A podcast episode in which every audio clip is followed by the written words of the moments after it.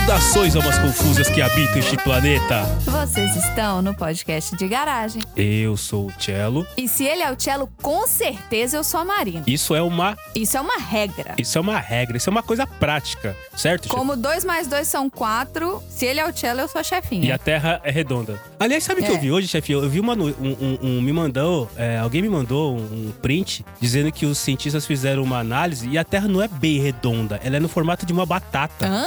Eu sei que ela é achatada nos polos, mas é, batata, batata Smile, a batata francesa. Não, uma, uma batata. Sabe aquela batatona que você compra no mercado? Que ela é em cima, ela é um pouquinho mais fina, depois ela vai descendo e vai dando uma engordada. Então, diz que a Terra não é redondinha, que nem a gente sempre viu, que nem tem o globo terrestre. Ela, ela é um, um ser... A gente tem que perguntar pro Musk. Dismórfico. Pro Elon Musk.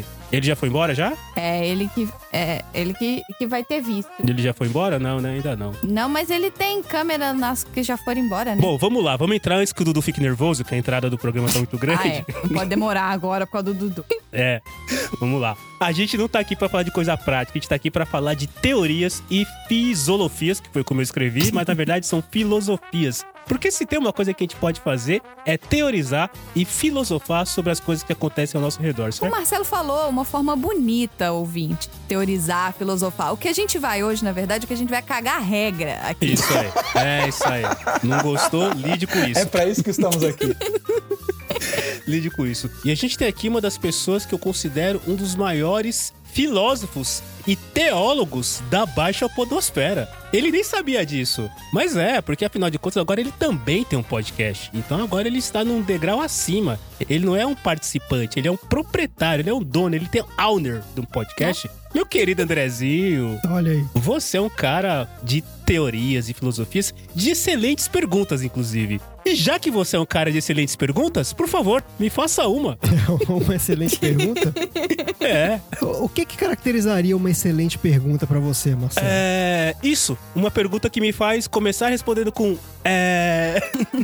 É isso. São, são perguntas que fazem você buscar no fundo da sua alma a resposta. É isso que é uma excelente pergunta. É por isso que é um dos maiores teólogos e filósofos da baixa podosfera. Estagiário, uma teólogo. Salva de palmas, por favor. Obrigado, obrigado. Estagiário é muito vigoroso. É teórico, não é teólogo. Não? É, esse teólogo é esquisito. Esse teólogo é esquisito. Teólogo é o cara que mexe com teologia e é, mexe com religião. Religião a gente não fala aqui. Pois é. é. Normalmente então, é. Então, então é. corta, corta. Pois é. Ele é o teórico. Pula, pula. Vai lá, Chefinha. Segue, segue o barco aí que a gente finge que nada aconteceu aqui atrás. E vamos para os dois primeiros blips do episódio. Está aqui com a gente hoje a nosso, o nosso maior fornecedor de regras. Afinal, ele é o funcionário número um do Instituto Tirei do Cu. Sal, bem-vindo de volta ao P D G. Tem tempo que você não tá aqui com a gente. A minha pergunta, na verdade, é, é uma frase, porque assim, eu sei que eu sou casada com outro dos podcasters, dos podcasters que estão aqui com a gente, mas eu, eu sei que a minha conexão com o Sal é muito boa. Então, Sal, eu vou começar uma frase e você vai terminar. É uma regra. Todo mundo que votou no... É... Eu prefiro acreditar na, na, eu prefiro acreditar na bondade humana. É um iludido ou um alienado porque eu acredito na bondade Foi humana. Foi elegante essa resposta, olha que elegante. Esperava coisa pior. Tá vendo? Eu, eu, tô, eu tô aqui com o grande teólogo teórico que eu ainda não entendi o que, que é, mas eu resolvi trazer meu garbo e elegância. Teórico. Eu tô aqui até de... Teólogo teórico. Até de paletó. Você consegue ver aí na, na câmera do seu áudio... É, eu tô aqui já de paletó e com o meu chapéu de papel alumínio, porque, né, vamos ver o que se vem por aí. Já começaram a discutir o, tam- a, o formato da Terra, isso aí não costuma terminar bem. Então já até ajeitei o chapéu de papel alumínio aqui. Então, vamos lá todo mundo pegar o nosso chapéu de alumínio enquanto a gente abre a porta da garagem.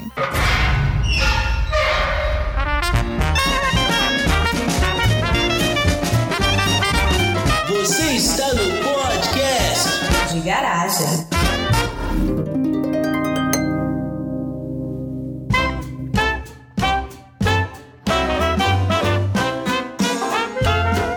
Bom, meus queridos, minhas queridas almas confusas, habitantes deste planeta. É, a gente sabe, né? Teorias... Não, e aqui a gente não tá falando de teoria da conspiração. Então, teorias reais, comprovadas. Porque os habitantes que estão nesta mesa, né? Os especialistas que estão nesta mesa irão colocar as suas teorias e irão prová-las. Se com argumentos sólidos ou não, veremos, mas a ideia é que seja colocada a sua teoria e seja colocado quais são seus argumentos que validam. E a banca vai validar ou não, né? Ou seja, a gente gosta de criar intriga, é isso que a gente gosta de fazer, entre outras coisas.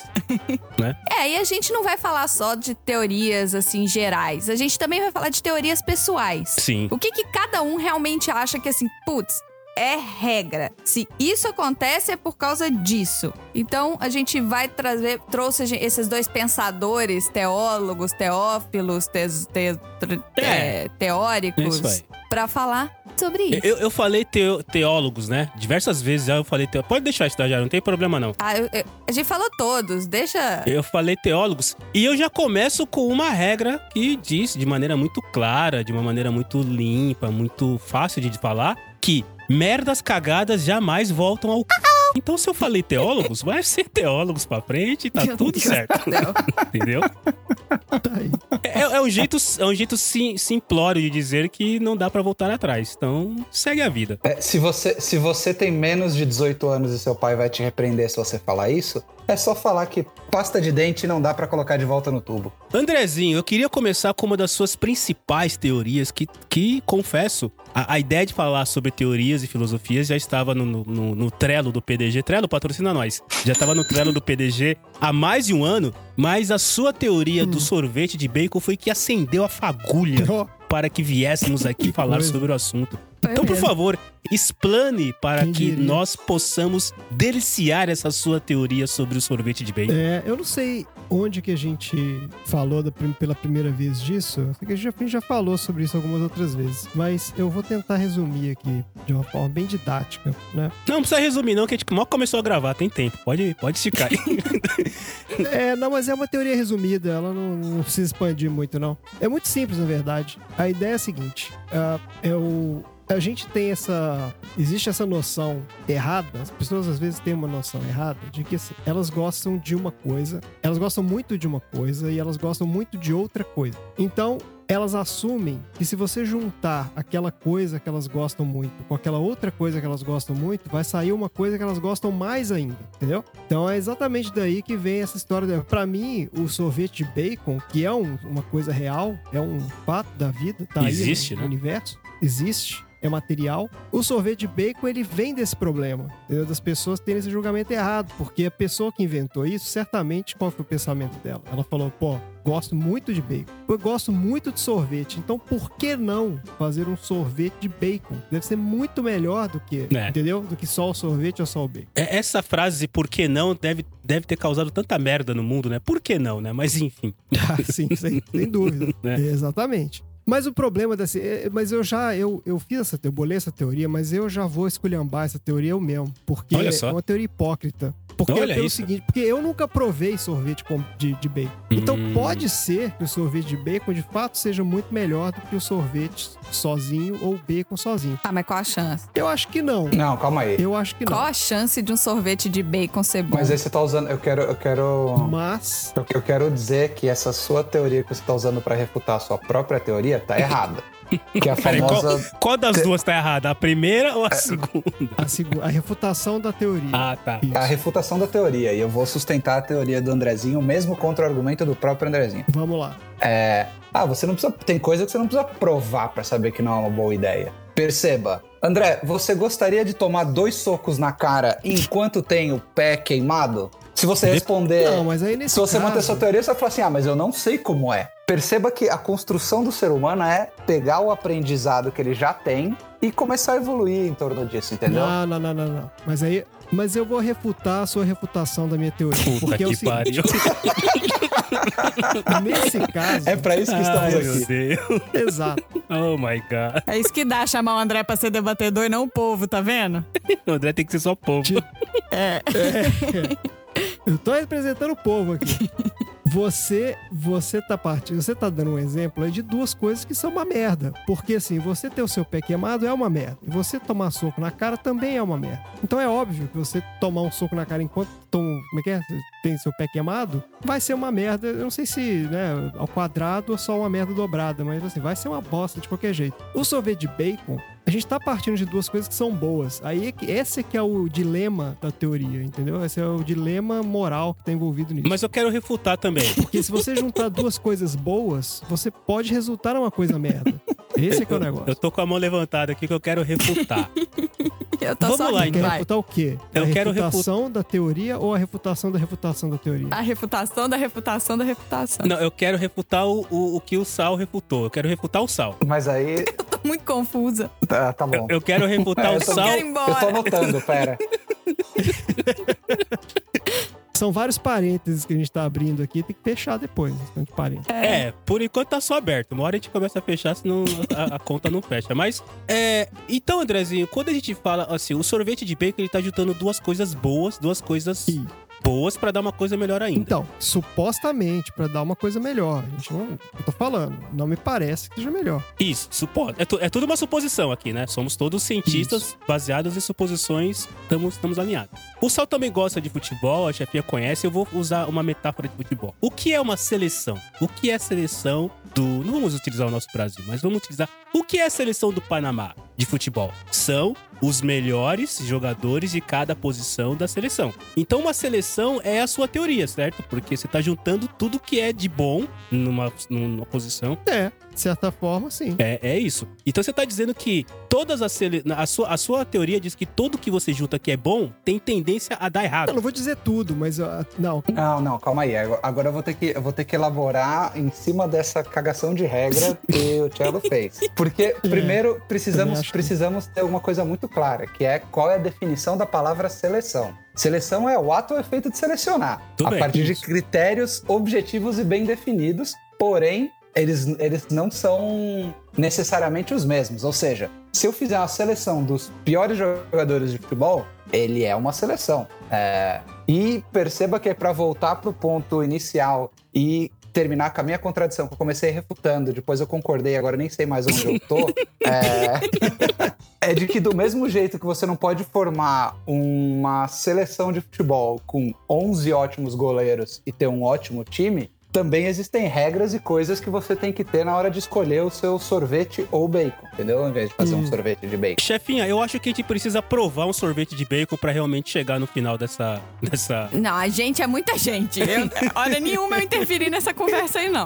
Não quero que sobre sorvete de bacon pra Mas mim. Mas eu acho que eu vou refutar a minha refutação pelo seguinte, porque eu acho que se o sorvete de bacon for bom, a gente pode ah. achar o outro exemplo, porque na verdade o, o, a matéria não é o sorvete de bacon. O que interessa é o seguinte, Uh, você juntar duas coisas muito boas, não necessariamente sai uma terceira coisa melhor ainda. É isso que é a ideia, entendeu? Sorvete de bacon, ele é... Vamos estender. A teoria número um entregue aí pra vocês, ouvintes, fechando todos os parênteses isso. agora. É isso. Vamos estender então. Ô Sal, me dê então, me dê, uma, me, dê, me dê uma combinação de duas coisas que você gosta muito, que provavelmente não darão certo juntas. Vamos lá, vamos tentar estender a teoria. Sal, duas coisas que eu gosto muito e provavelmente não vão dar certo junto. Você também, Chefinha, vai pensando em duas aí, por favor. O André já falou de sorvete e bacon. Por enquanto, oh, tudo que eu tô pensando aqui tá dando certo. Bluetooth com limão. É, então, é complicada essa teoria aí. Tudo que eu tô pensando no meu caso tá dando certo. Sorvete... Ra... É agora que eu falo da pizza de franga bolonhesa? Não, né? Tá. Ah! Pronto, Ai, acho que agora fechou. Não, isso daí é uma coisa... É, pizza de franga bolonhesa é um bom exemplo. Eu não quero argumentar, eu não quero refutar, eu não quero argumentar, não quero refutar contra a pizza de franga bolonhesa. Não quero. Não quero, não quero. Pode... Estagiário, pode colocar vírgula e trazer outra teoria.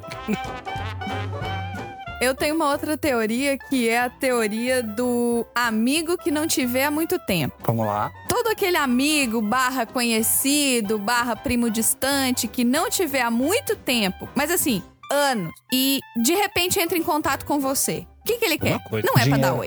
Não é pra saber como você tá. Ah. Se não é dinheiro, é um favor. Então, se é uma pessoa que já não fala comigo há muito tempo e manda oi, eu já olho torto. Tá me mandando oi por quê? Não é meu aniversário? Então, assim, se você quer voltar a falar comigo num período normal, sem que eu note que você tá sendo interesseiro, me... começa no meu aniversário, me dá oi no meu aniversário.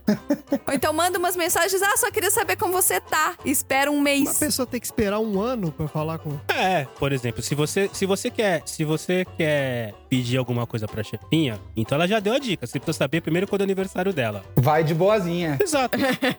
Então primeiro você manda pra ela um oi, né? Oi, tudo bem? Daí ela vai falar oi, né? Com aquela, aquele olhão aberto, desconfiado pra caramba. É. E aí você... Deixa passar. E aí, no aniversário dela, você manda parabéns. Só depois desses dois pré-contatos, aí sim você pode pedir alguma coisa. E pra mim, nunca é dinheiro não, viu, Sal? Pra mim, é sempre favor mesmo. Justo, porque... Né? Ah, posso mandar entregar um negócio aí na sua casa e quando você vier, você traz? Eu loto a mala pra, pra todo mundo. Mas pra quem demora, pra quem nunca fala comigo por causa de nada e de repente me manda um oi, eu falo, ah, não. Ó, cuidado, hein? Tô ocupada, a mala tá cheia, não tenho mala extra. Tal qual o agente, todo mundo é muita gente pra lutar, pra lutar. Tá mal, hein? Cuidado. É, não. Só isso só mostra que o tamanho da, da mala da chefinha é igual o coração dos P D Gs. Não, isso só mostra que eu não falo com tanta gente assim, bem. Mas, mas, mas isso daí cai na teoria do... Que as pessoas, na verdade, elas não têm problema em serem enroladas. Elas têm problema com as pessoas que não dão o esforço pra enrolá-las. Ou seja, se você vai pedir um favor, pelo menos se esforça. Pra que não fique descaradamente descarado que você não tem nenhum interesse além desse favor, sabe? Se esforça um pouquinho. É, é verdade. Eu acho que isso é válido. Eu acho que vale. O quê? Enrolar as pessoas? Pergunta como tá o gato, pelo menos, sabe? Não, você dá uma... É... Exato, exato. Toma uns dois dias, arranja uns assuntos de elevador... Sabe, pelo menos se esforça um pouco. Você chegar de cara e já meter lá um... Começa uma semana antes curtindo foto, sabe? É, puta, é. Nossa, olha... Tava vendo, chefinha, aqui, você toma água. Eu também tomo água. Você já parou pra pensar nisso? Que loucura. E pronto, aí um assunto de fácil conexão. É, afinal de contas, né? Quem não toma água, né? Lembra aquele dia que você acordou? Eu também acordei no mesmo dia. Que louco, a gente tá vivo. Olha quanta coincidência a gente tem. Aí já puxa um outro papo, entendeu? É, daqui a pouco você tá recebendo uma T V de cinquenta e quatro polegadas na sua casa, chefinha.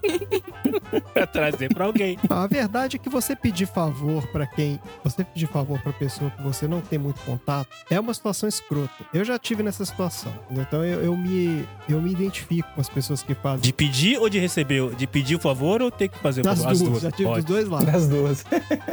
Dos dois. Mas eu já tive uma situação também que eu precisava de um favor. É um cara preparado. Eu precisava de um favor de uma pessoa da, da, da minha família com a qual eu, realmente eu não tenho muito contato. Eu tenho contato ocasional. Mas eu precisei de uma... Por favor, e alguém conversou comigo e falou assim, ah, por que você não fala com uma pessoa tal? E eu falei, puta merda, realmente, cara, tinha assim, acho que já tinha uns dois anos que eu não falava com a pessoa. E aí eu tive que ir na real, entendeu? Aí a única coisa que eu fiz pra tentar minimizar essa escrotice, que realmente é escroto fazer isso. É escroto. Eu falei pra pessoa assim, ó, oh, fulano, eu preciso conversar com você, que hora que você pode, entendeu? Então, tipo assim, pra ligar pra pessoa, pra falar, entendeu? E não mandar por mensagem, então acho que é mais escroto. Então... Pelo menos você se esforçou, tá vendo? Você usou o protocolo. Então, usar o protocolo, exatamente. Então, acho que você tem que ter um mínimo de tato de saber que, tipo, eu estou sendo escroto nesse caso. O que tá ok. A gente, às vezes, é escroto mesmo. Não tem jeito. Era uma situação que, que pedia isso. E aí, beleza. Você conversa com a pessoa. Você fala, pô, olha só, faz muito tempo que a gente não se fala mais. Puta merda, não sei o quê. Que merda. Vamos fazer, né? Vamos marcar, vamos marcar, fazer aquela coisa toda. Mas... Aí, depois que desliga, recebe o favor e nunca mais fala de novo. É. Aí tem que evitar isso, né? Isso é assim que funciona a humanidade. Tem que evitar. Mas então, eu acho que é isso também. A gente também não pode ser, ser tão... É, a gente não, não pode cobrar tantas outras pessoas, porque a gente eventualmente vai se ver numa situação dessa, entendeu? Porque você não mantém contato Sim. com todo mundo do seu círculo uhum, social. Uhum. Mas, no entanto, eu acho que assim, é válido as pessoas contarem com você. Agora, quando é pra um favor imbecil, aí realmente é foda e a pessoa ainda, ainda é escrota. Exatamente, era isso que eu ia falar. Quando ele te liga pra vir aqui te mostrar que ele quer te colocar num esquema de pirâmide... É, aí... Essa aí foi foda. Vocês viram que a risada já, já sentiu, né? Pois é. Essa aí foi sua, isso foi culpa sua. É, isso foi bem real. Isso é o lado da tá família. Tudo bem? Não tinha nada parece coisa. Que foi real isso aí. Puta merda, essa aí pô, foi foda. Estagiário arregalou ah, os olhos aqui. Meu tá vindo aí passar um fim de semana com a gente, o cara não aparece um tempão, vai ser legal e tal, meu amigo. Toma-lhe esquema de pirâmide na cara, final de semana inteiro.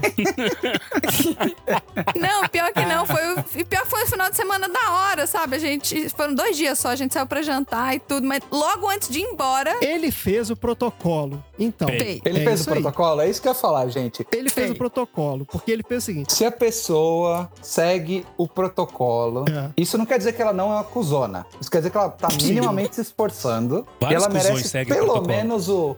Nossa, olha, que legal. Seguiu o protocolo. Fez o... o é. Marcou ali é o checklist. Eu tô até mudando de opinião aqui em relação a essa pessoa. Eu acho que a pessoa fez certo, então. Porque ela sabia que era escroto o que ela ia fazer. Porque ela ia meter um esquema de pirâmide na nossa cara. E se for na nossa horrível. casa pra esfregar esquema de pirâmide. Então o que, que a pessoa fez? Ela proporcionou um fim de semana legal pra gente. Ela foi uma boa hóspede. Ela levou, a gente saiu pra jantar, foi divertido, bateu papo, contou história. E na hora de ir embora, no dia de ir embora, falou assim: ah, mas olha só, vocês não querem ver um vídeo aqui comigo? Entendeu? Então, levando em conta essa Porra, teoria aí do, do, do Sal, que eu já ia falar Tom aqui, porque né, vocês sabem que... Né, é, o, é o outro é Tom, é. Tipo, o outro Tom. É o outro Tom. Mas, é... Então, levando em conta essa teoria do Sal, eu acho que a pessoa fez, foi corretíssima. Tô aí, eu mudei de opinião. Pode, pode fazer. Tá se, vendo se o P D G abrindo mente? Escrota dessa, faça, faça direito. Isso aí, o cara fez direito. Mas eu não sei, eu, eu, eu tenho uma teoria que eu acabei de montar baseada aqui nos minutos, de que... Muita se, reflexão. Muita, muita reflexão. Se então. as pessoas fossem diretamente ao, ao assunto que elas querem falar com você... Talvez não haveria tantas amizades assim. Mas seríamos bem mais produtivos e não perderemos tanto tempo. Vocês não acham disso? Acabei de montar essa teoria, que a gente perde muito tempo. Mas eu ia fazer o quê? Eu ia fazer o quê com esse tempo todo, Cello? Podcast, Sal. Qual é a vantagem, né? Qual é a vantagem de ter tanto tempo na mão? Podcast, você ia discutir. Não, mas eu ia falar, eu ia falar o quê no podcast? Você ia discutir navio travado no canal de Suez. Não ia, cara. Pensa assim, ó. Se fosse tudo objetivo... Eu ia chegar aqui no podcast e ia falar: gente, é isso aí, ponto, acabou o podcast. Podcast de dez segundos. Ninguém nem manda áudio no WhatsApp de dez segundos mais. É verdade, é verdade. Beijo, Tom, que mandou um áudio de setenta e cinco minutos um, essa semana. Um, um áudio de quarenta e oito minutos esses dias. Eu não ouvi, tá? Desculpa, Tom, eu não ouvi, cara. Eu tenho mais podcast pra ouvir. Eu não ouvi o podcast do, da Chefinha no oitenta watts. Não, não foi nada. Bom. Pode ouvir. Vamos ouvir o áudio do Tom aí, que é legal. Vamos ouvir. O estagiário vai ouvir conforme for, o estagiário mixa. Reflexões pertinentes. O estagiário, na verdade, é, ele vai criar... Ele, ele vai resumir em cinco bullets pra mim e vai mandar no WhatsApp. Eu gostei que o Sal foi comentando o áudio do Tom em tempo real. Ele falava assim... Com a minutagem. Concordo. É, com a minutagem. vinte e sete segundos. Concordo muito. vinte e oito segundos. Não sei se é isso. Foi...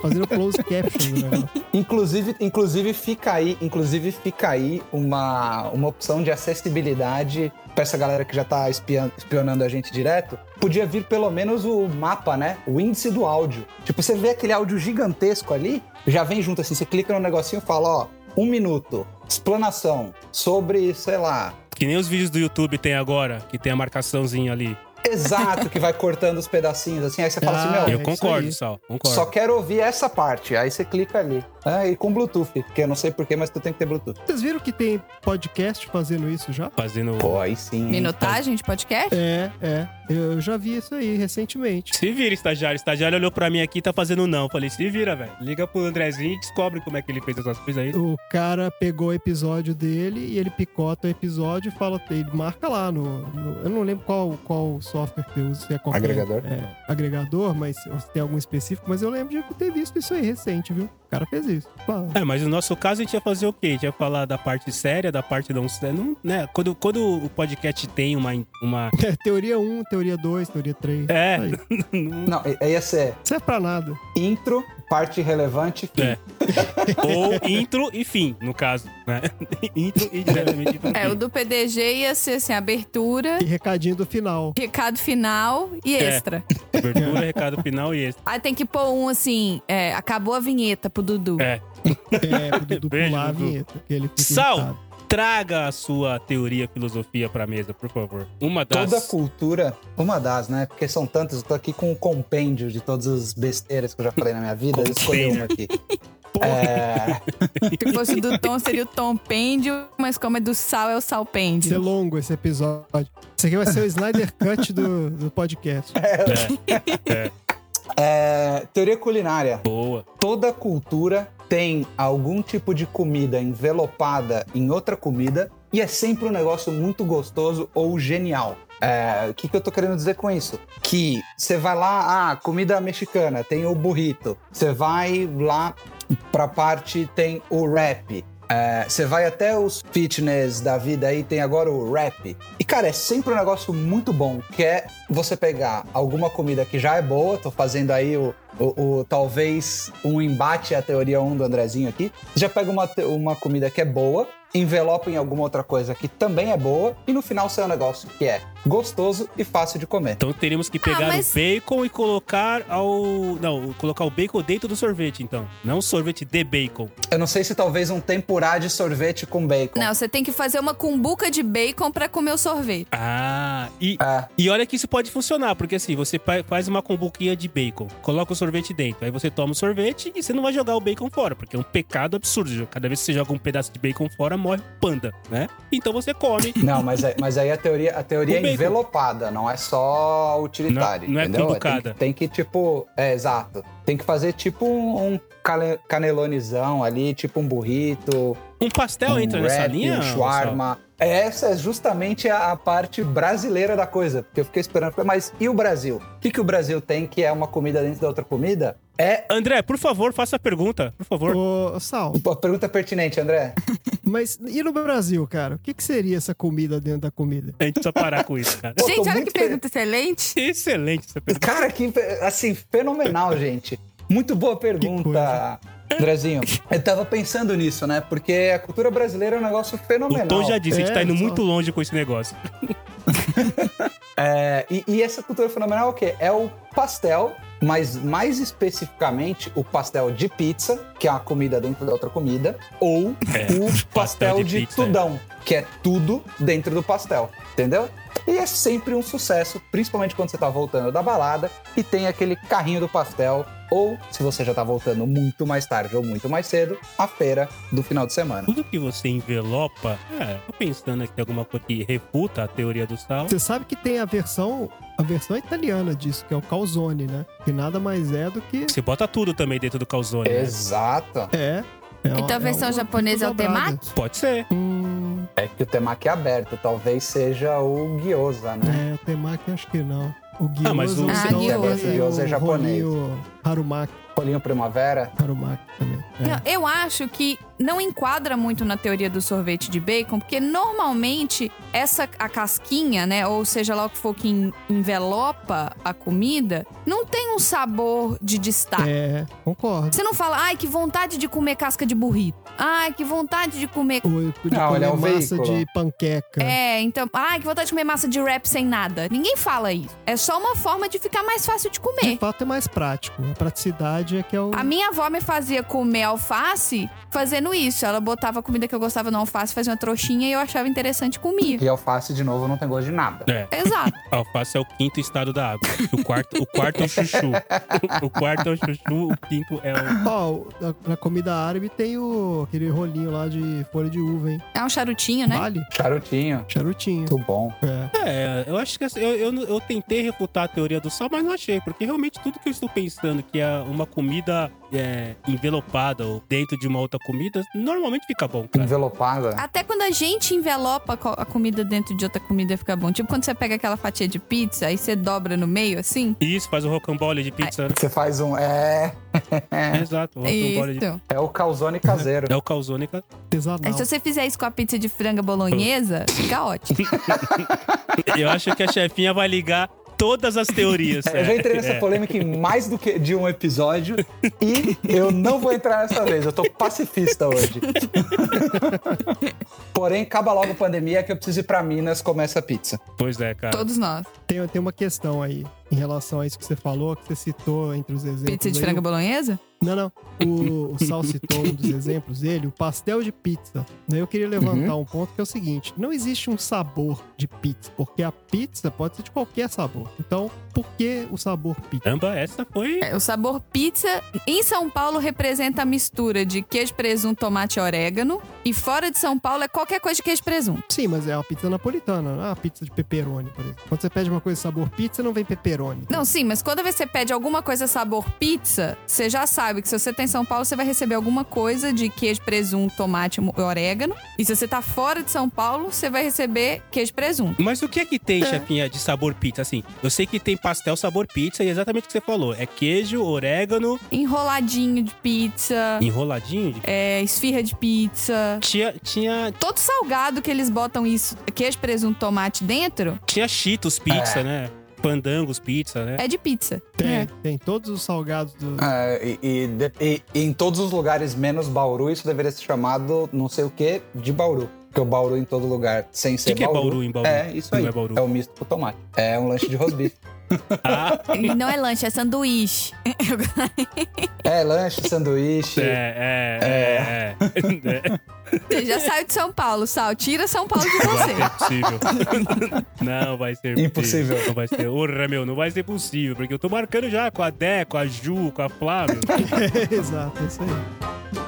E você, Marcelo? Não é possível que você não tenha nenhuma teoria. Eu vou afunilar a minha pergunta, hein? Não é possível que você não tenha nenhuma teoria que não esteja envolvida com instrumentos musicais ou estilos musicais. Ah, eu tenho. Ou eu, Bluetooth. Ou Bluetooth, eu tenho. Eu, eu, tenho, eu, eu, eu trouxe aqui, assim como o Sal, eu tenho um acervo é, bastante grande e de gosto duvidoso de teorias. Eu pensei exatamente duas pra poder falar aqui no nosso episódio. E uma delas, acho que é a minha mais famosa, que a Chefinha já reconheceu em algum episódio aí atrás, que faça você o que você fizer e que você acha que você faz muito bem, vai existir uma criança em algum lugar do mundo que faz isso que você faz milhões de vezes melhor. Sempre, sempre. Sim. Uhum. E eu sei por quê. É muito claro. Então vamos lá, Chefinha colocou a questão de instrumentos musicais. Eu sou baterista, né? Eu sou um baterista amador, faço ali meus patuntar, patunti, tuntis, né? Faço meus, meus barulhos. Se você agora, minha querida, uma confusa, for no YouTube e digitar criança, baterista,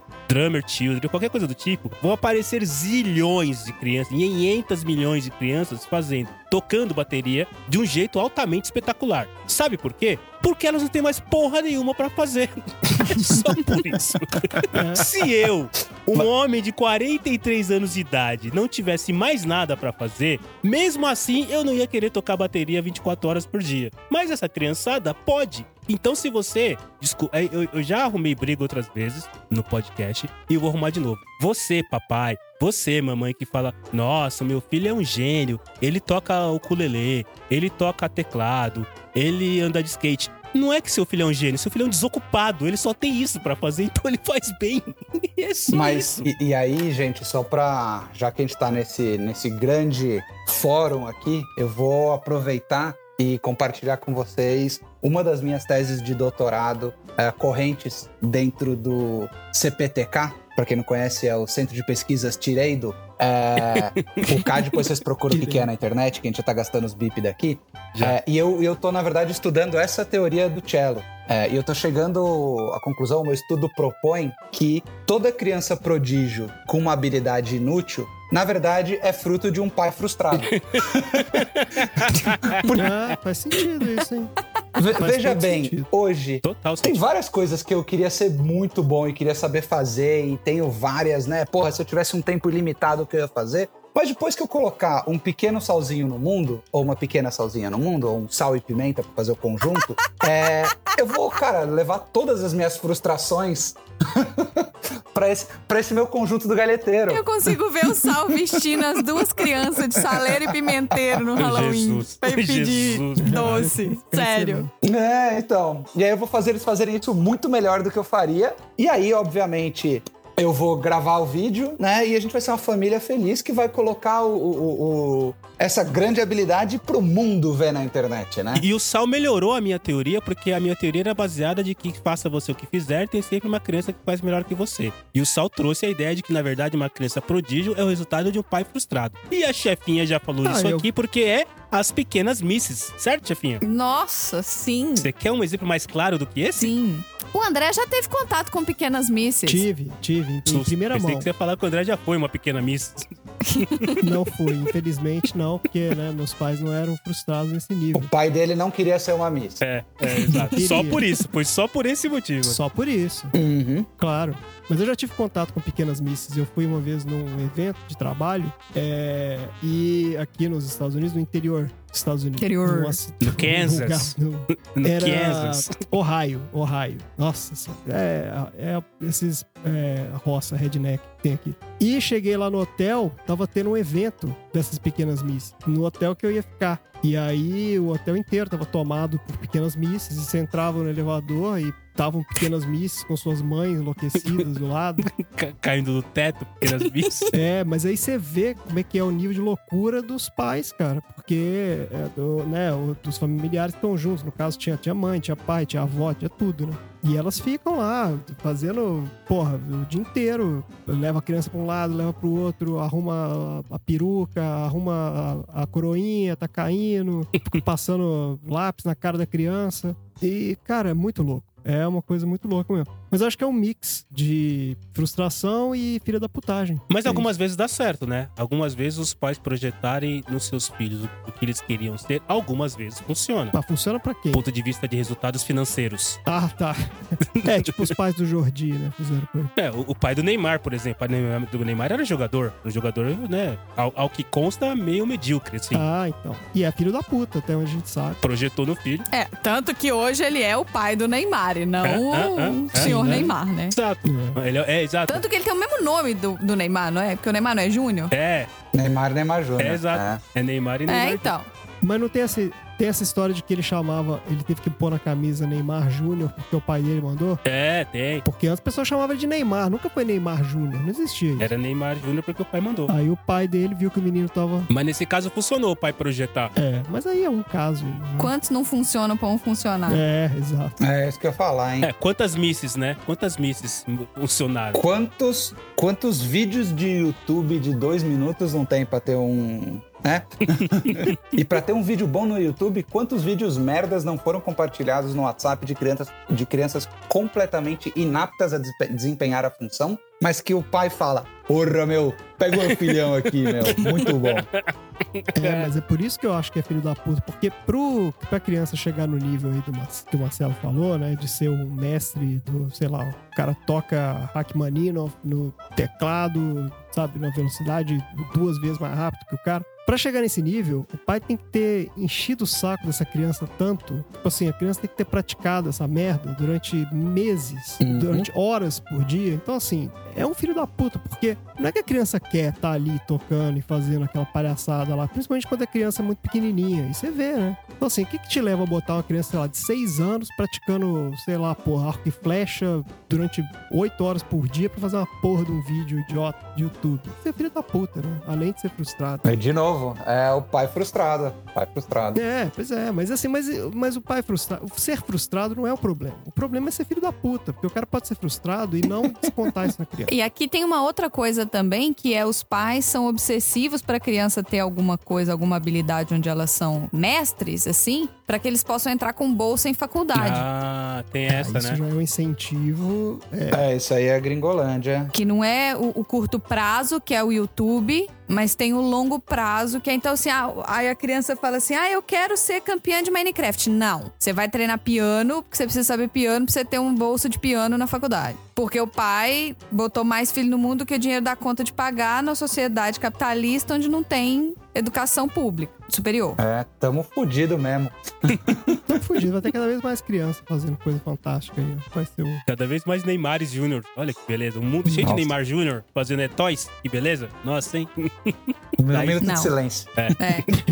Agora, como o Tom sempre diz, a gente tá citando muito o Tom aqui hoje, acho que é porque o Sal tá aqui, aí a gente lembra muito do Tom. Beijo, Tom. Vamos jogar energia lá em cima. Vamos lá. Porque a energia tá muito lá embaixo. Eu tenho uma outra teoria que é baseada ainda em coisas pequenas. Falamos de crianças, né? Então ainda é baseada em coisas pequenas. Definição de criança, formação, coisa pequena. Teve um episódio aí pra trás que eu falei que, que o tio da van entrega a criança em casa. Caralho.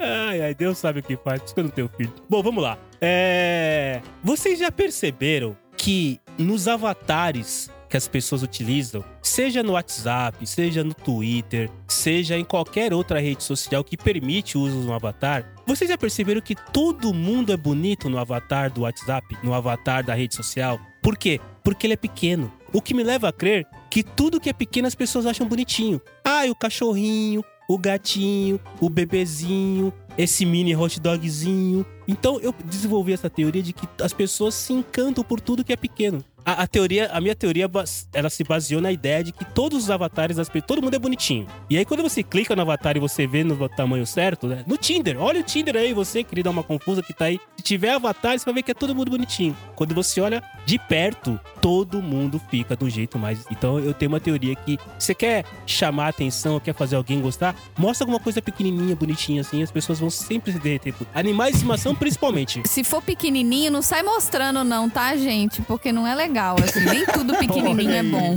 É, olha lá. Aí já está a chefinha refutando a minha teoria. Não, eu queria até adicionar uma coisa à sua teoria, que você tá falando de avatares, mas eu tenho uma teoria de que tudo que existe uma versão mini é fofo. É isso, é nessa linha, é nessa pegada. É, é nessa pegada. Aí você é. tem o shampoo é. do Head and Shoulders, Head and Shoulders patrocina a gente. E aí lançou uma versão pequenininha, igualzinha, é mesmo o frasco é idêntico, só que pequenininha. Aí eu comprei, porque eu achei fofo. V- vamos lá, chefinha, o que é, o que, o, o que é uma pessoa, o, o que é uma O que é um adulto? Um adulto é uma pessoa que cresceu. O que é um adulto Sim. pequeno? É um bebê. E o que você acha de um bebê? Fofo. Fofo. É, exato. É isso, cara. Um bebê é um adulto pequeno. E aí você acha fofo. O bebê é aquela, é aquela criaturinha linda, esperando pra ser construído. O que estraga são os adultos, entendeu? É, já, já, dizia, já dizia Mandela, né? As crianças não nascem com, com racismo, né? Elas são educadas a ter racismo. Passa. Mas, ó, Cello, eu, eu, vou, eu vou aproveitar e vou contribuir, porque essa sua teoria, na verdade, cara, ela é embasada na ciência. Não tenho é, dúvida. Eu não é sei te... qual, mas Opa. não tenho dúvida. Que é a teoria, a teoria do, do cuteness aggression. Sabe quando você tem uma, uma coisa tão fofa, tão fofa, tão fofa, que você quer apertar? Tipo, quando você vê aquele filhote de cachorro, quando você vê... Qual que era o desenho? Aquele Felícia? Baby Yoda, que na verdade não era é o Yoda. A Felícia, exato. Felícia. Teoria então... da Felícia. Eu, te, eu tenho vontade de morder meus gatos. Teoria da Felícia. Exato. Por que, chefinha? Porque é muito fofa. Ela Cheirando olha com os olhão assim, eu dou vontade de pegar isso. a cara dela assim e puxar nos nariz dela. É um ótimo argumento, mas é, agora assim, eu já li sobre isso e, por favor, discorra só. Mas é sério, eu já li sobre isso do lance das, das mães, principalmente quererem morder é, os seus bebês. Isso, quando você vê alguma coisa que é pequena, o seu cérebro é tomado por um forte instinto de cuidado e nutrição. Ou seja, você olha aquele ser e fala, preciso cuidar dessa parada aqui. Só que esse, essa sensação que você tem, ela libera uma quantidade enorme de dopamina e de prazer dentro do seu cérebro. Só que esse, esse, essa liberação é um negócio tão louco, tão louco, tão louco, que seu cérebro trava. E aí ele não sabe se ele só quer... apertar pra cuidar ou se ele quer apertar pra esmagar. Então, é por isso que coisas fofas te dão vontade de apertar. Ah, que excelente. Mas é verdade, cara. Ó, eu tenho um exemplo disso aí, cara, que é, é inacreditável, mas depois que eu descobri a salada Baby, eu só compro salada Baby. O que é salada Baby? Discorra. Que é fofo. Escreva pra salada gente. Salada Baby são, são mini gente. folhas. São mini folhas. Então tem um mini alface, a mini rúcula, um mini... É, mini espinafre, é. Tomate. Então, mini comidas. Mini tomate, tomatinho. Então, você monta uma saladinha, sua saladinha, só que em vez daquela folha gigante, escrota de alface, que cobre o prato inteiro, você fica cortando aquela merda. A folha A quatro de alface. Falamos no primeiro episódio piloto do P D G, a folha A quatro do alface. É isso que eu ia falar. Isso daí tá isso. lá no corpo. Pra quê? Mini, pre- pequenas Misses tá no primeiro episódio, folha gigante Exato. de alface tá no primeiro episódio. É, e por tal. acaso o primeiro episódio era nós quatro aqui? Não, era o Tom. Não. Ah, era o Tom. Ah, era o outro Tom. É por Bem isso Tom. que a gente tá lembrando do Tom. Era o outro Tom. Tá bom. Mas é isso. Então a salada Baby, ela te dá mais vontade de comer salada. Porque a salada normal, de folhas adultas, digamos assim, é uma salada escrota. Então, faça salada Baby. Salada Baby é uma salada melhor. Ca- cara, é uma teoria. As pessoas adoram coisas pequenas. Coisas que normalmente seriam maiores, mas são pequenas. Bonsai. As pessoas gostam de bonsai. O bonsai é uma árvore anã. As pessoas gostam de bonsai. E você já viu aquela galera que coleciona garrafinha de bebida? bonequinho do Batman, ah, que é pequenininho também. Bonequinho do, do Batman? Bonequinho do Batman. É a versão pequenininha do Batman. Então, é, porque também não dá pra colecionar o Batman em tamanho natural. Cabeçudo e com olho grande, que é pra ser mais fofo. É, isso pesa também. Cabeçudo com olho grande. Olha o, o gatinho do Shrek, é. não é? Cabeçudo com olho grande. Olha o pop em geral, né? O Funko Pop. Então, bonequinhos cabeçudos. Mini cracks. Todo mundo não queria o raio do mini crack? O mini crack era um bonequinho cabeçudo. As pessoas gostam de coisas pequenininhas cabeçudas. Então, não sei se o pequenininho cabeçudo, Marcelo, vai ser bom todas as vezes, entendeu? Vocês estão com a mente muito poluída. Eu tô pensando em crianças, tô pensando em, cabe... em, em mini cracks, tô pensando nesse tipo de coisa. Mas assim, olhem ao redor agora. O que, que vocês têm em casa que são miniaturas? Tirando o André, que eu sei que tem um Batman, mas o que, que vocês têm em casa agora que são miniaturas e coisas que normalmente seriam maiores que vocês acham fofo? Eu tenho uma mini geladeira. Uma mini geladeira. Que ela só cabe seis garrafas de água. É uma não mini é... geladeira. Não é fofinha? É muito fofa. Que normalmente são mini garrafas de água, né? E são mini garrafas é. de água. São mini garrafas de água que vão dentro dela. Porque ela tem mini... Ela tem mini... Como é que chama? É, a gra... divisórias, entendeu? Aí tem que ter mini garrafas pra caber. Isso. Você tinha, Sal, as... Aquela, aquela, aquela caixinha com as garrafinhas, mini garrafinhas de Coca-Cola quando criança? Sim, sim. Infelizmente eu gastei muita, muito espaço colecionando tampinha pra trocar por essas mini garrafinhas. E os mini craques, e os mini geloucos, e os mini tudo, tipo, coleção. Os avatares do P D G, eu e a Chefinha, são versões reduzidas. São mini. É. Fofas, cabeçudas e zoiudas, minha e da Chefinha. Hum. É isso aí. E, e não tem uma pessoa que não fala que é fofinho. Não é? É aí, cara. Essa teoria é muito válida. Tudo que é pequenininho, enfim, as pessoas acham fofinho. Mas você é fofinho em tamanho natural também. Oh, ah, muito obrigada. Gente. Ah, vírgula, que amorzinho lindinho. Tá escorrendo aqui o, o amor. Deram a, deram a deixa aí, né? Tinha que... Justíssimo. Escorreu Justíssimo. o amor aqui. Que lindo. Oh. Você não, Marcelo. Você não é fofo, não. É, obrigado. Já basta eu tomar banho pensando em você, né? Já. Eita. Exato. Se é. você é uma confusa, não sabe o que estamos falando, volte, sei lá, no debate do P D G e aí você vai entender. É no debate? Volte várias casas. Foi, foi no debate, foi no debate. Volte aí, escute e você vai entender por que, que eu tomei, tomei banho um dia pensando na... Eu quero colocar uma teoria polêmica musical aqui. Eita. Não, não gostamos de Pink Floyd. Não, eu, eu, quero, eu, quero, eu quero dizer que covers que se propõem a trocar o estilo da música ou se propõem a trocar o gênero da música são sempre melhores que covers que tentam imitar a música. É, é uma teoria a ser avaliada. Ah, mas acho que isso não é polêmico, não. E, e o que que... Pra, pra, volta, pra voltar aí, começar a colocar um pouco de exemplo. E eu já vou começar puxando todo o hate da galera que é, que é fanboy das bandas aqui pra criar o caos mesmo. Por exemplo, Take On Me. A versão original é do A-ha. Sim. Quem tenta imitar o A-ha fica uma bosta. A versão ska do Real Big Fish é muito melhor que qualquer banda querendo pagar de A-ha. Can't Take My Eyes Off You é do Frank Valli. Qualquer um que tenta fazer a balada melosa não fica da hora, mas a Lauryn Hill vai lá e mete um rapzão da hora e fica muito melhor que qualquer banda querendo ser a original. E eu podia ir mais longe com isso, mas eu vou tentar manter os ouvintes do P D G aqui sem me odiar pelo dia de hoje e só falar que covers que trocam o gênero da música são melhores do que covers que se propõem a imitar o original. Vamos colocar uma lupa sobre essa teoria, o, o querido Sal. Vamos colocar uma lupa. Quando você faz uma cover que você sai da linha tênue que foi criada pelo artista original, você já põe uma pitada de diferença. E o que é diferente chama atenção. Uhum. Porque se é só mais uma banda tocando mais uma versão igual do A-ha de Take On Me, é X, né, cara? É mais uma banda. Agora, se o cara vai lá e faz alguma coisa diferente, e se ele muda o estilo de maneira é, é, é, pesada, como, por exemplo, Lauryn Hill colocou um rap em uma música completamente romântica, aí sim chama atenção. Então, eu acho que tá baseada na história do diferente. Cara, é muito diferente isso aqui. Isso chama atenção. E faz ficar melhor, eu tô dizendo. Não é à toa que a banda Focus aqui presente tocava as músicas toda, todo tempo diferente do original. É, por exemplo, por exemplo, é. É, aqui, Rick Martin. Hã? Hã? Como Hã? é a, a música lá do Rick Martin? Living da Vida Louca. Living da Vida Louca. Living da Vida Louca punk é muito melhor que qualquer Sempre. cover pop de Living da Vida Louca. Se bobear, é melhor que o original, inclusive. Inclusive. Mas, é. Mas acho que isso não é polêmico, não. Só acho que você tá querendo fazer polêmica aí, porque realmente, cara, qualquer banda que fizer uma cover que é igual ao original, você não tá fazendo nada de novo, né? Você tá só ali fazendo um exercício de... Isso é legal pra banda de quando a gente tá aprendendo a tocar instrumento. Então, beleza. Você vai, pega as músicas lá, você quer tocar igual e tal, até pra você, né?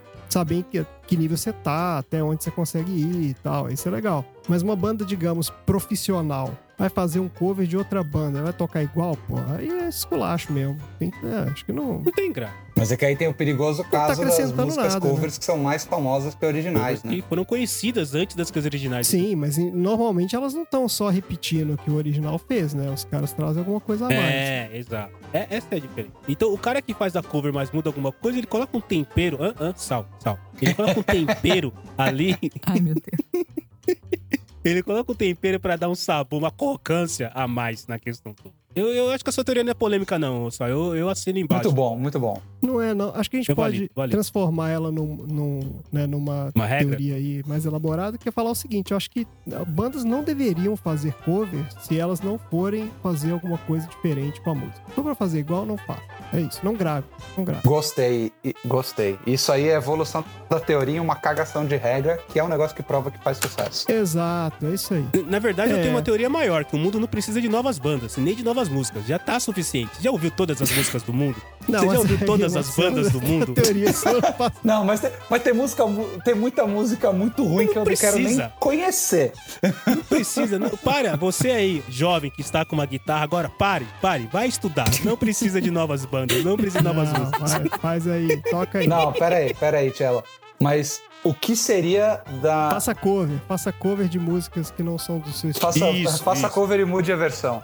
Mas isso, sempre isso. tem coisa boa vindo. Cara, o que seria Sim. da infância das próximas gerações se não existisse Baby Shark grudado na cabeça de vocês todos? E agora todo mundo que ouviu isso tá cantarolando Baby Shark e eu fudi a mente de vocês pelas próximas horas. É foda o negócio de cover, é só quando o cara faz o cover e não fala que fez, né? Que é a história do plágio, né? É, rapaz. E aí, isso aí rola... É, rapaz. Com força, muito mais do que a gente acha. Tem uma outra, uma outra frase Esse, que eu... Isso aí dá um episódio sozinho falando dessas... É, é, exatamente. Tem, tem uma frase que eu, que eu também recarrego comigo há algum tempo, que diz que nada se cria, tudo se copia e o erro se propaga. É, faz sentido. Ah, hoje mesmo no grupo daí do P D G, os caras estavam conversando lá, ó. O Xi soltou ali que Sweet Child O' Mine é uma porra de um plágio. Eu não sabia disso. É um plágio. E eu nem ouvi ainda o episódio com a Chefinha fazendo o, o resumo do som. Escutem aí, no oitenta watts, no feed de oitenta watts, Chefinha fazendo resumo do som com Sweet Child O' Mine. E o Xi bota a música original lá, cara, e é igual. Não é que, tipo, é parecido. Os caras copiaram, assim, na cara muito dura. Muito na dura. Slash copiou o solo? Sério mesmo? Então, o Slash não copiou o solo, mas a base é igual e a melodia é igual. É, o solo é a única coisa extra que foi colocado por o ele. O solo é a única coisa diferente. Ah, o solo Isso. é só Isso. o solo que diferencia. De resto, olha... Segundo o Xi, é o solo e tem aquela, aquele breakdown no meio lá, onde ele fala Where do we go? É. Where do we go now? Que é. são as únicas coisas que são originais do Guns N' Roses. O resto é tudo copiado, mas assim, cara, é muito copiado. Você sabe que por um tempo Tempo, quando eu ainda tocava lá nas bandas, eh, a gente se recusava a tocar Sweet Child O' Mine. Ah. Eu lembro que teve uma festa da escola, tinha um, um cover do Axel Rose e a banda dele não tinha chegado e a gente tava tomando um negócio lá e tal. Aí o pessoal da escola veio e falou: pô, legal, vocês estão aí. Então, vocês não querem tocar Sweet Child O' Mine pro cover do Axel Rose cantar? A gente falou: não, obrigado. É, não, provavelmente, porque primeiro que não tava ensaiado. Você não vai chegando é. assim, a gente... Banda é. de... A gente nunca tá, foi nesse nível, né? É, banda é, de... Né, vamos, né? né? Pra tocar né? em bar. A gente não chega lá e toca o que o cara quer, entendeu? Não. Você chega lá, você toca o que você suou sangue pra sair mais ou menos durante... suou sangue. Três meses. Porque entendeu? Você não é uma criança de pais frustrados. É, é. Exatamente. Olha aí, olha aí o link. Porque eu fico puto com aquele negócio. Você vai tocar e o cara vira e fala, ah, toca aquela não sei o que, de tal. Eu falo, meu amigo, se eu tivesse três meses pra ensaiar, eu tocaria. Mas aqui não dá. Não é assim que funciona. Ai, crossover P D G oitenta watts. O, o, na verdade é uma família, né? P D G oitenta watts é uma família. Aguardem, aguardem, é uma família. Olha aí. É, a, pro... a promessa não cumprida. Que não, talvez não será cumprida. Ah, tem uma outra teoria gastronômica aqui. Ah, manda ver. Eu vou colocar numa, na minha teoria gastronômica que existe uma maneira correta de comer o hambúrguer e é de ponta cabeça. Tô deixando agora essa pausa pra todo mundo é. absorver. Imagina que ele vem... É... é, a regra que eu tenho é que você não pode comer de garfo e faca, por favor. Ah, tudo bem, justíssimo. Mas por que, por que de ponta cabeça? Pensa assim, ó. Vamos, vamos imaginar aqui, ouvinte. Tem o pão de baixo, a carne e o pão de cima, beleza? Tá. Que normalmente é mais, é mais gordinho o pão de cima, né? Exato. Gordinho. A hora que ele montou o hambúrguer, ele vai ter um tempo até você comer, né? E com isso, a carne vai molhando, né? Vai caindo o suco da carne ali, vai molhando o pão de baixo. E aí quando você... Vai rolando uma infiltração ali. Pequena, vai dar uma infiltração. E quando você, pequena alma confusa, for morder o seu hambúrguer com o pão de baixo todo cagado, vai desmontar e vai fazer uma baita lambança. Porém, se você virar o hambúrguer de ponta cabeça, você vai ter um pão que tá sequinho e que vai ter um tempo até ele começar a se destruir. Então a minha teoria é que existe um jeito correto de comer o hambúrguer e ele é de ponta cabeça. Estagiário, não é você de ponta cabeça, para de plantar bananeira. Ele tá virando sua cabeça, tadinho. Deixa ele.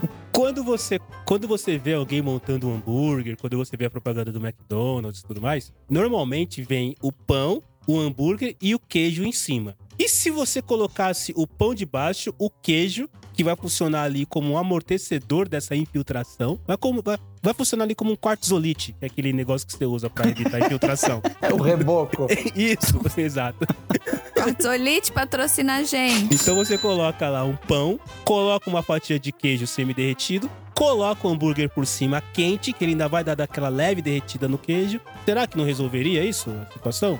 Por que será que as pessoas colocam o hambúrguer primeiro? Pode, pode resolver, pode resolver. Tom, você que faz hambúrguer aí, acabou com a economia do país no ano passado. Almoça hambúrguer cinco vezes por semana. Começou a fazer hambúrguer em casa e matou quinze hambúrguerias em São Paulo, na região do centro. O cara falou que come vinte hambúrgueres por semana. Acredita, né? É. Faça o hambúrguer aí, coloque o pão de baixo, coloque uma fatia de queijo, coloque um, um, um, um, um hambúrguer pra ver se... Um hambúrguer de carne pra ver se... Mas aí a teoria é boa, Sal. Vou experimentar. Fica aí pra quem estiver precisando de um... de um T C C pra graduar, pode, pode elaborar essa tese aí. Na verdade, eu já fiz isso, cara. Eu já comi Big Mac, porque assim, o, o, outra teoria, né? A, a, a, a realidade do hambúrguer que você recebe na sua bandeja é totalmente diferente da realidade do hambúrguer que você vê na foto que está ali, né? Existe até se... Mas isso aí é porque você tá indo comer no, no lugar que usa Photoshop na comida. Se você vai no, no podrão ali, no carrinho, não, é, é, o lanche, é o lanche realidade. Não, é, é até uma coisa interessante. Existe aí, se você procurar no YouTube, existe lá, né? Como se faz fotografia de comida. Cara, tem milhões de técnicas, assim, pra você tirar aquela foto e achar, né? E sorvete nunca é sorvete. Aquilo ali é creme de barbear, porque sorvete derrete, não dá pra tirar foto. Hum. Né? Então, por aí vai, entre outras coisas. Mas... já teve uma situação que eu fui no McDonald's e assim, o pão de baixo ele tava tão zoado, mas tão encharcado, tão, tão sem condições que eu tive Olha que lá. virar de ponta cabeça. Olha então lá. Eu já utilizei da sua teoria sem saber. Verdade, pessoal, faz sentido. usar, usar um queijo na parte de baixo. Se chegar no McDonald's e pedir pro cara colocar o queijo na parte de baixo, dá um bug, um bug no mundo, né, cara? O mundo para de rodar, né? Com certeza. Não, o cara, ele não tem autonomia pra fazer isso. Ele tem que seguir o procedimento. É. A autonomia foi ótima, André. Você foi, foi muito bom. Exato, exato. Processo. Ele não tem. Autonomia. É, autonomia. O, processo, cara. O cara mandou um memorando pro Ronald, né, cara? É, tem que pedir aprovação. Por favor, sua aprovação para seguir. Vai demorar três cara, dias vai... pra receber a resposta. Isso. Por isso que demora quando você pede pro cara mudar lá o sanduíche, pô. O cara pede aprovação. Que, que ele manda pro Ronald, né? Manda pro Ronald. É, vai escalando a pirâmide. O Ronald trabalha vestido daquele jeito, tra... trabalha, né? Vestido daquele... Ah, palhaçada. Eu tenho uma amiga minha que ela tem uma teoria que eu lembrei agora, que ela fala que viajar é se fuder. Profundo, profundo. Que você vai viajar, eventualmente você vai passar algum aperto. E quando diz aperto, não é assim, tipo assim, ah, é aperto de não ter onde dormir. Não, você vai, você vai passar por algum perrengue. Eu queria saber dessa mesa maravilhosa que tá aqui comigo, se vocês concordam, se vocês discordam. E se alguém que discorda teve alguma viagem que não passou nenhum perrengue. Nenhum? Zero? Zero. Rosca? Ah, cara, cara eu... acho que não é. Eu acho que eu, vou, acho que eu vou ter que concordar por falta de provas pra discordar, viu? É, falta de prova pra, Porque... pra refutar. É, porque já teve viagem atrasada, conexão perdida, aí você chega, você acha que está falando o idioma, o cara não te entende, aí você vai, não consegue sacar o dinheiro, ou você vai e o hotel deu overbooking, ou... É, isso é uma loucura. O pedágio não aceita sua nota, porque sua nota que você acabou de trocar é muito alta. Ou, ou você tá andando assim, você fala, não, eu lembro, passo, um amigo meu mora aqui perto, tem um posto de gasolina. Tem porra nenhuma e você tem que dirigir na estrada inteira com aquele drama de vai dar, não vai dar. É, viajar e se puder. Faz sentido. É, eu tô pensando aqui, não, também tô tentando relembrar alguma viagem que passou liso. Rapaz. E no mínimo, se, e no mínimo, se for uma viagem sob controle, você sempre vai querer fazer com uma galera e vai ter aquele seu amigo que vai levar o amigo dele, que no final vai ser uma das piores pessoas pra você dividir a casa e o rolê. É. Isso caga qualquer viagem. Não, eu acho que você tem... Você tem... Toda viagem você tem... Você pode ter pequenos contratempos e você pode ter realmente... Você pode se fuder. Eu acho que tem muita gente que viaja na loucura. E, tipo, não planeja nada. E meio que eu já vi um monte de história de gente que fez essas coisas. Tipo, chega no lugar e aí achou que tinha reservado num hotel e não reservou porra nenhuma. Ah, então... mas daí pediu também, né? Se você viajou na loucura, você não pode falar que você tá caindo numa roubada. Você, né?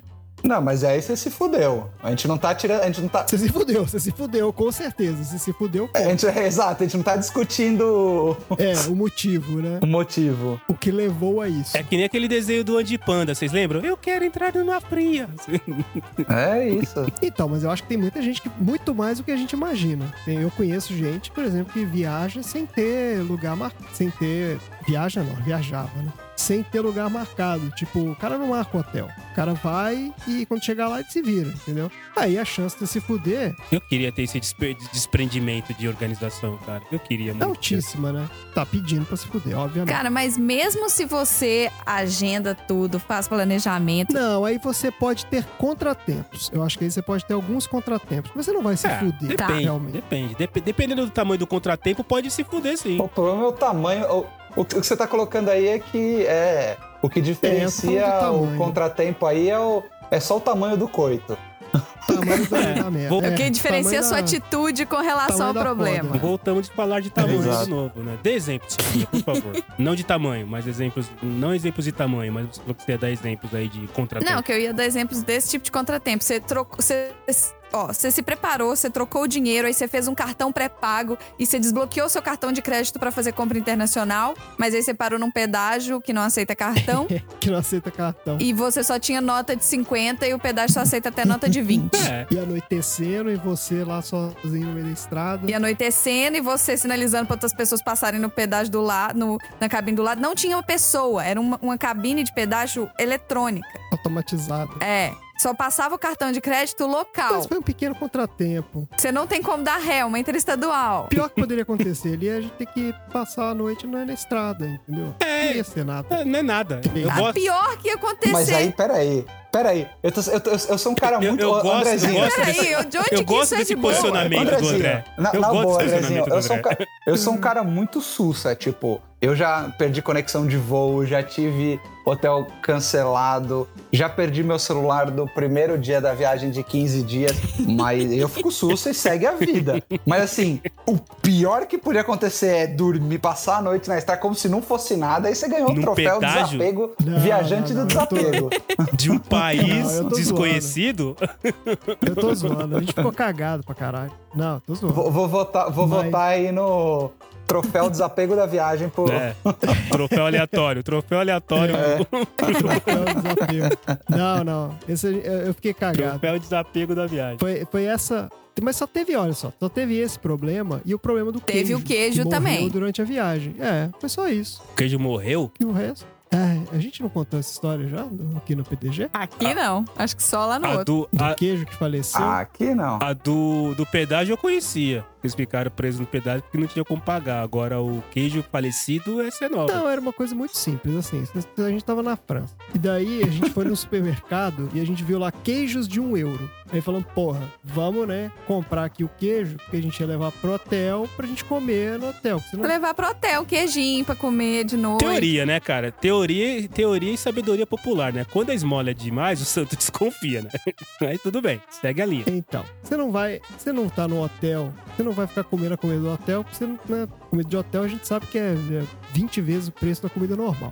Então a gente falou, vamos, vamos levar um queijinho. E a gente chega lá no hotel, a gente come o queijo e tal. E o queijo tava um euro, que era um preço excelente. Então a gente comprou vários queijos bonitinhos e tal, divertidos. Olha só, queijo diferente, queijinho francês, legal. Levamos o queijo. Só que teve um, um intervalo de tempo que a gente foi jantar entre a, a ida ao supermercado e a chegada ao hotel. Teve uma parada pra jantar no meio do caminho. Vamos jantar aqui nessa cidadezinha. Mas foi assim, meia hora e quarenta é, minutos. Mas, digamos que... É, foi um tempo que a gente ficou ali. E esse queijo, ele ficou curtindo, digamos assim, no porta-mala do carro. Então a gente jantou e até aí tá tudo bem, tava frio. Temperatura ambiente, pra nossa defesa, a temperatura ambiente tava dois graus. É. É, tava frio, a gente não se preocupou com... A minha geladeira deve estar dois graus agora, ou seja, é uma temperatura altamente válida. É, eu não lembro se tava dois graus, mas assim, tava frio. Aí o fato é que a gente não se preocupou com isso, não era um, um ponto. Aí a gente chegou, a gente jantou, e quando a gente foi entrar no carro de volta pra dirigir até o hotel, a gente falou, hum,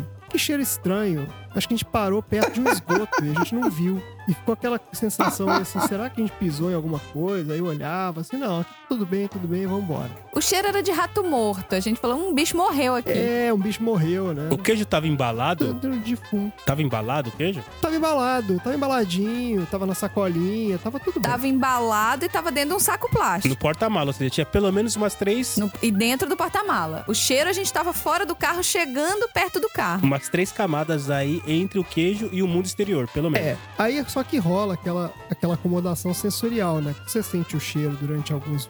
algum tempo, o seu, o, seu, o seu olfato desliga, né? Desliga o olfato. Não, e você tá dirigindo pra frente, o vento tá indo pra trás, então o cheiro do porta-mala não volta pra dentro do carro. É, eu sei que não voltou. É, a gente chegou a e seguiu a vida. Aí fomos até o hotel e tal. Na hora que a gente chegou no hotel, a gente foi tirar as compras do porta-mala, e na hora que a gente abriu o porta-mala, teve a sensação de que havia um defunto ali dentro. E a gente falou, o que aconteceu aqui, né? Algum bicho morreu e entrou aqui dentro. Só pode ser. A gente foi tirando um por um as sacolas, e quando a gente pegou o queijo, amigo, o queijo estava morto, estava morto assim há horas, em decomposição. Tava um cheiro bizarro. E aí eu comecei a entrar numa loucura, e eu falei, não, eu não posso levar isso aqui pro quarto, porque a gente vai expulsar a gente do hotel. Porque esse cheiro aqui tá... A preocupação do Andrezinho era levar o mau cheiro Cara, pro quarto. Não, a preocupação exato, dele era a arrumadeira no dia seguinte, chamar a polícia.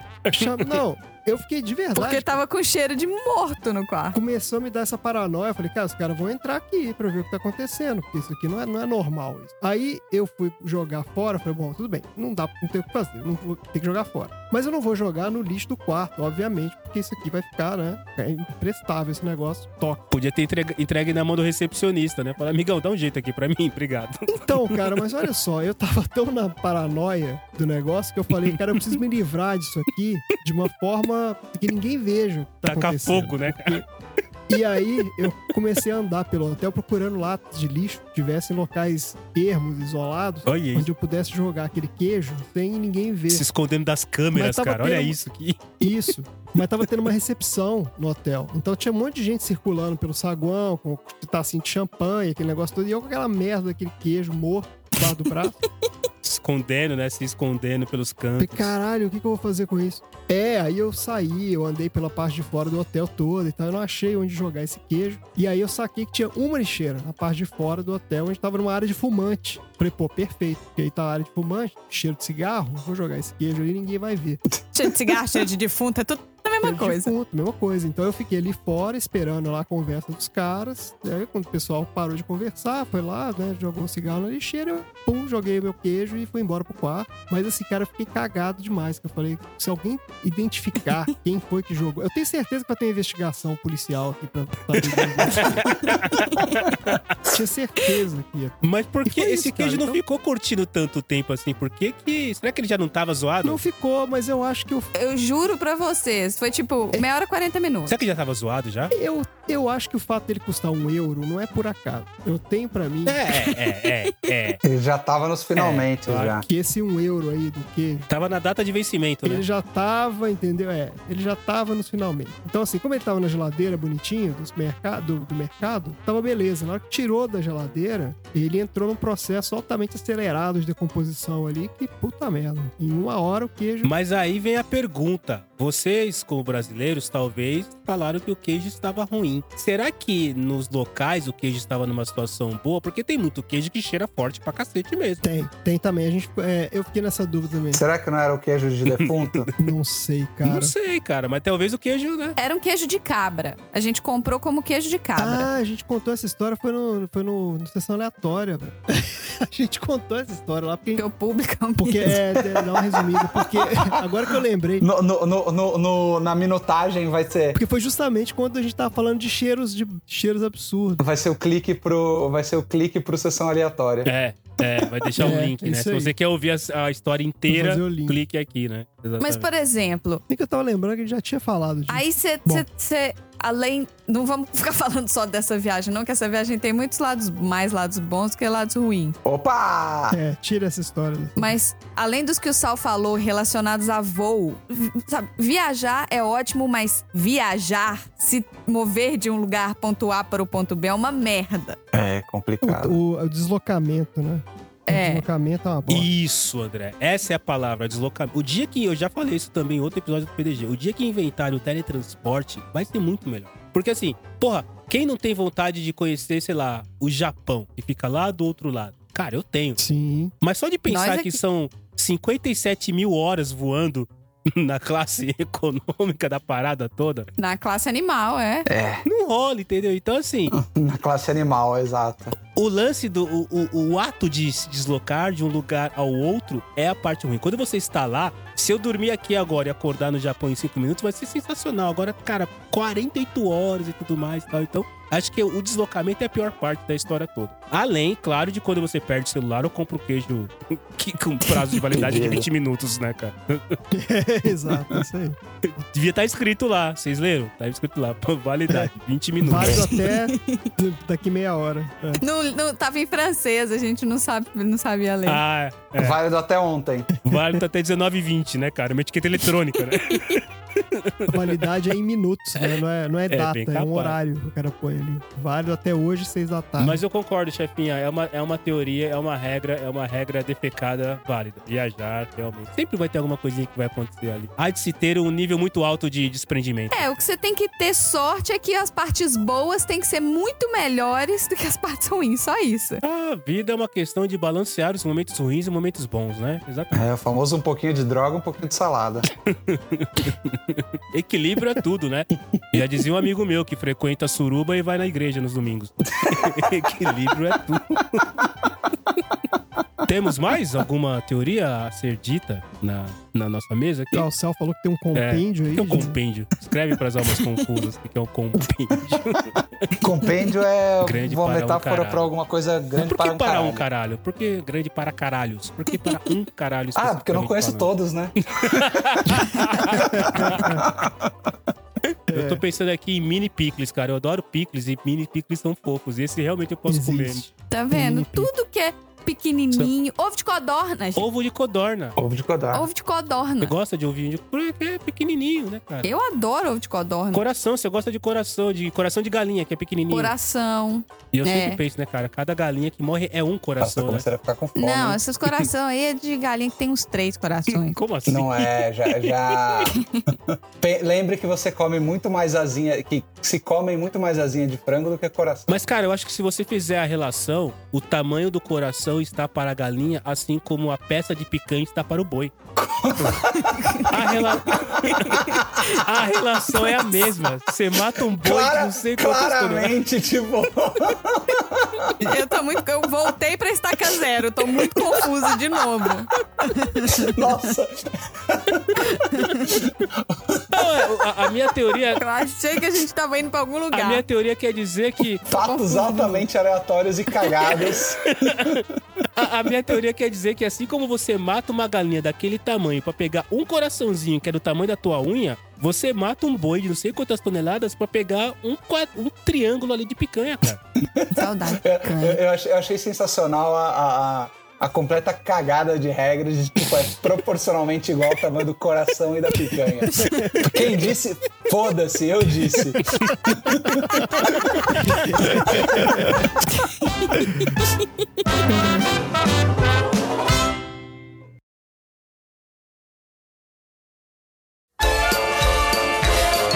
Oi, gente. E aí? Conta pra mim. Qual dessas teorias fez sentido ou qual dessas teorias não fez o menor sentido? E você tem alguma teoria dessa que praticamente é regra quando você vai olhar os exemplos? Manda tudo pra gente, pro estagiário arroba podcast garagem ponto com ponto b r. E antes de vocês ouvirem o trechinho final, eu tenho dois e-mails aqui pra ler pra vocês. Na verdade, um é um recado que foi deixado no nosso mural e um e-mail que eu vou ler aqui pra vocês. O primeiro recado é o da Bianca, de Vitória, no Espírito Santo. Olá, pessoal, tudo bem com vocês? Meu nome é Bianca, sou de Vitória, no Espírito Santo, e o P D G me foi apresentado por uma colega do M B A. Gente, olha que chique, a gente tá com público de M B A, desculpa, tá? É, desde que conheci, estou maratonando todos os episódios e queria dizer que estou na fila dos fãs, logo atrás do Xi e do seu Juvenal. Beijo, seu Juvenal, seu lindo. E esse beijo, seu Juvenal, seu lindo, não foi meu, foi da Bianca. Adoro o jeito debochado e sarcástico da chefinha e também a rapidez de raciocínio e loucuras que aparecem na cabeça do Cello. Inclusive, eu e essa amiga nos tratamos por Oi Alma Confusa quando nos falamos. Parabéns pelo podcast. É divertido, leve e nos ajuda a passar o dia a dia com histórias e ideias engraçadas. E bem malucas às vezes. Um beijo pra você. Ah, gente, um beijo, Bianca. Um beijo pra sua amiga também, que você não colocou o nome dela aqui. Sintam-se beijadas. Sim, vocês são almas confusas, podem se sentir é, abraçadas toda vez que o Cello falar alma confusa, sinto que foi pra vocês. Obrigada pelo seu recado e, gente, vocês sabem, deixem recados no mural de recados do P D G. O link pro mural de recados tá em todas as nossas mídias sociais e aqui no post do episódio. E além desse recado super legal da Bianca, a gente recebeu um e-mail do William. Vocês lembram do Will que mandou um e-mail lá atrás? Pois é, a gente achou que ele tinha esquecido do P D G, mas ele não esqueceu não, olha só. Ei, pessoal, essa pandemia deu uma vacalhada nas coisas. Quando eu estava quase conseguindo ficar up to date com os episódios, ela chegou. Resultado, trabalho, atividades do lar e cuidar da filhinha de dois anos, que naquela época tinha só um aninho, mudou bastante a minha divisão do tempo. Só depois do carnaval desse ano é que eu comecei a ouvir de novo os episódios, e mesmo assim meio fora de ordem. Fiquei muito feliz e emocionado de ser chamado de ouvinte número dois, logo atrás do seu Juvenal. Devo ter caído no ranking por conta do distanciamento, mas vou me recuperar. Aguardem. Ri muito, muito mesmo do episódio que teve a participação do Buchada. Aí, Buchada, tá vendo? Você é sempre lembrado, não adianta. Tem que voltar, hein? Eu achava que gostava de quadrinhos até ouvir os episódios do Batman. Aprendi muita coisa. P D G também é cultura. Fiquei surpresa ao saber que o nome do Xi não é Xi. E ele faz um incrível molho pra churrascos, né? Bom, até porque pra mim não precisa de nada além de sal grosso na carne. Enfim, a galera aí é Nutella. No episódio de festa de aniversário, queria saber se a mesa da chefinha é parecida com a mesa da minha filhinha. Olha, eu tô vendo aqui a foto que você mandou da mesa da sua filhinha. Igual, só que a minha é branca. Ai, ai. Bom, gente, Will, seu e-mail aqui tá falando sobre quase todos os episódios do P D G. O Marcelo me mata se eu deixar esse recado mais longo, mas pode ter certeza que a gente não só leu com carinho, como a gente dividiu com os nossos PDGers que participaram desses episódios que você mencionou. E é isso. Que bom que você tá de volta, que bom que agora você tem um pouquinho mais de tempo pra dividir com o P D G. Espero que sua filhinha esteja muito incrível, essa fase dos dois anos é muito legal, aproveite e curta ela demais. E pessoal, não se esqueçam de seguir o Podcast de Garagem em todas as redes sociais, Podcast de Garagem no Facebook, arroba Podcast de Garagem no Instagram e arroba Podcast de Garagem com Demudo no Twitter. Bom, chega, Marcelo vai me matar por causa do tamanho desse recado final. É isso então, beijo! Escuta aí! Chapéu de papel alumínio. É difícil falar chapéu de papel. Chapéu de papel, chapéu de papel. É tipo três, um prato de trigo comendo três... Não, é um tigre triste comendo um prato de trigo. Mais ou menos isso, São né? três tigres tristes, Eu não? Eu tenho um problema com a papel alumínio, porque aquilo não é um papel, na verdade. É, é um alumínio. Deveria chamar é uma, folha. É uma folha. É uma, mas tem é. gente que fala que é folha, né? Folha de mas milho. Não é uma folha, porque ela é longa, ela é um rolo gigante. É uma folha longa. Então, então devia chamar rolo gigante. Porque o papel higiênico, ele tem clipe, ele tem um, um picote, né? Um pacote? Que você pode destacar. Sabe? Um pacote? E o papel toalha, que não é nem papel e nem toalha. Você vê que ele é papel, mas não é toalha. Ele tem picotes. Mas o papel alumínio não tem picotes. Grandes dúvidas da vida. Já tô anotando aqui no Trello. Mas se ele tá fazendo a função de alumínio, não seria isso também um outro jeito de falar papel? Ah, aliás... Ah, ele tá, ele tá desempenhando o papel de alumínio. É isso que você tá falando. Papel do papel. Ah... Exato, exato. Ah, o papel não é fica, papel. Fica aí, fica aí uma... É, eu aprendi é isso papel. no meu instituto... É, eu aprendi é isso na minha graduação do C P T K. É, que se você conseguir fazer uma, um malabarismo argumentativo, às vezes rola. Então fica aí minha contribuição pro papel do alumínio. E, e se você conseguir fazer um argumento, não sei das quantas aí que você falou, mexendo as mãos, dá mais credibilidade ainda, sabe assim? Fazendo gestos com as mãos dá mais credibilidade. Sempre. Exato. E se botar no YouTube vai virar verdade. Porra, coloca um jaleco branco. Feliz também. Foi, botou no YouTube, vai virar verdade. Se tá na internet é verdade. É isso aí.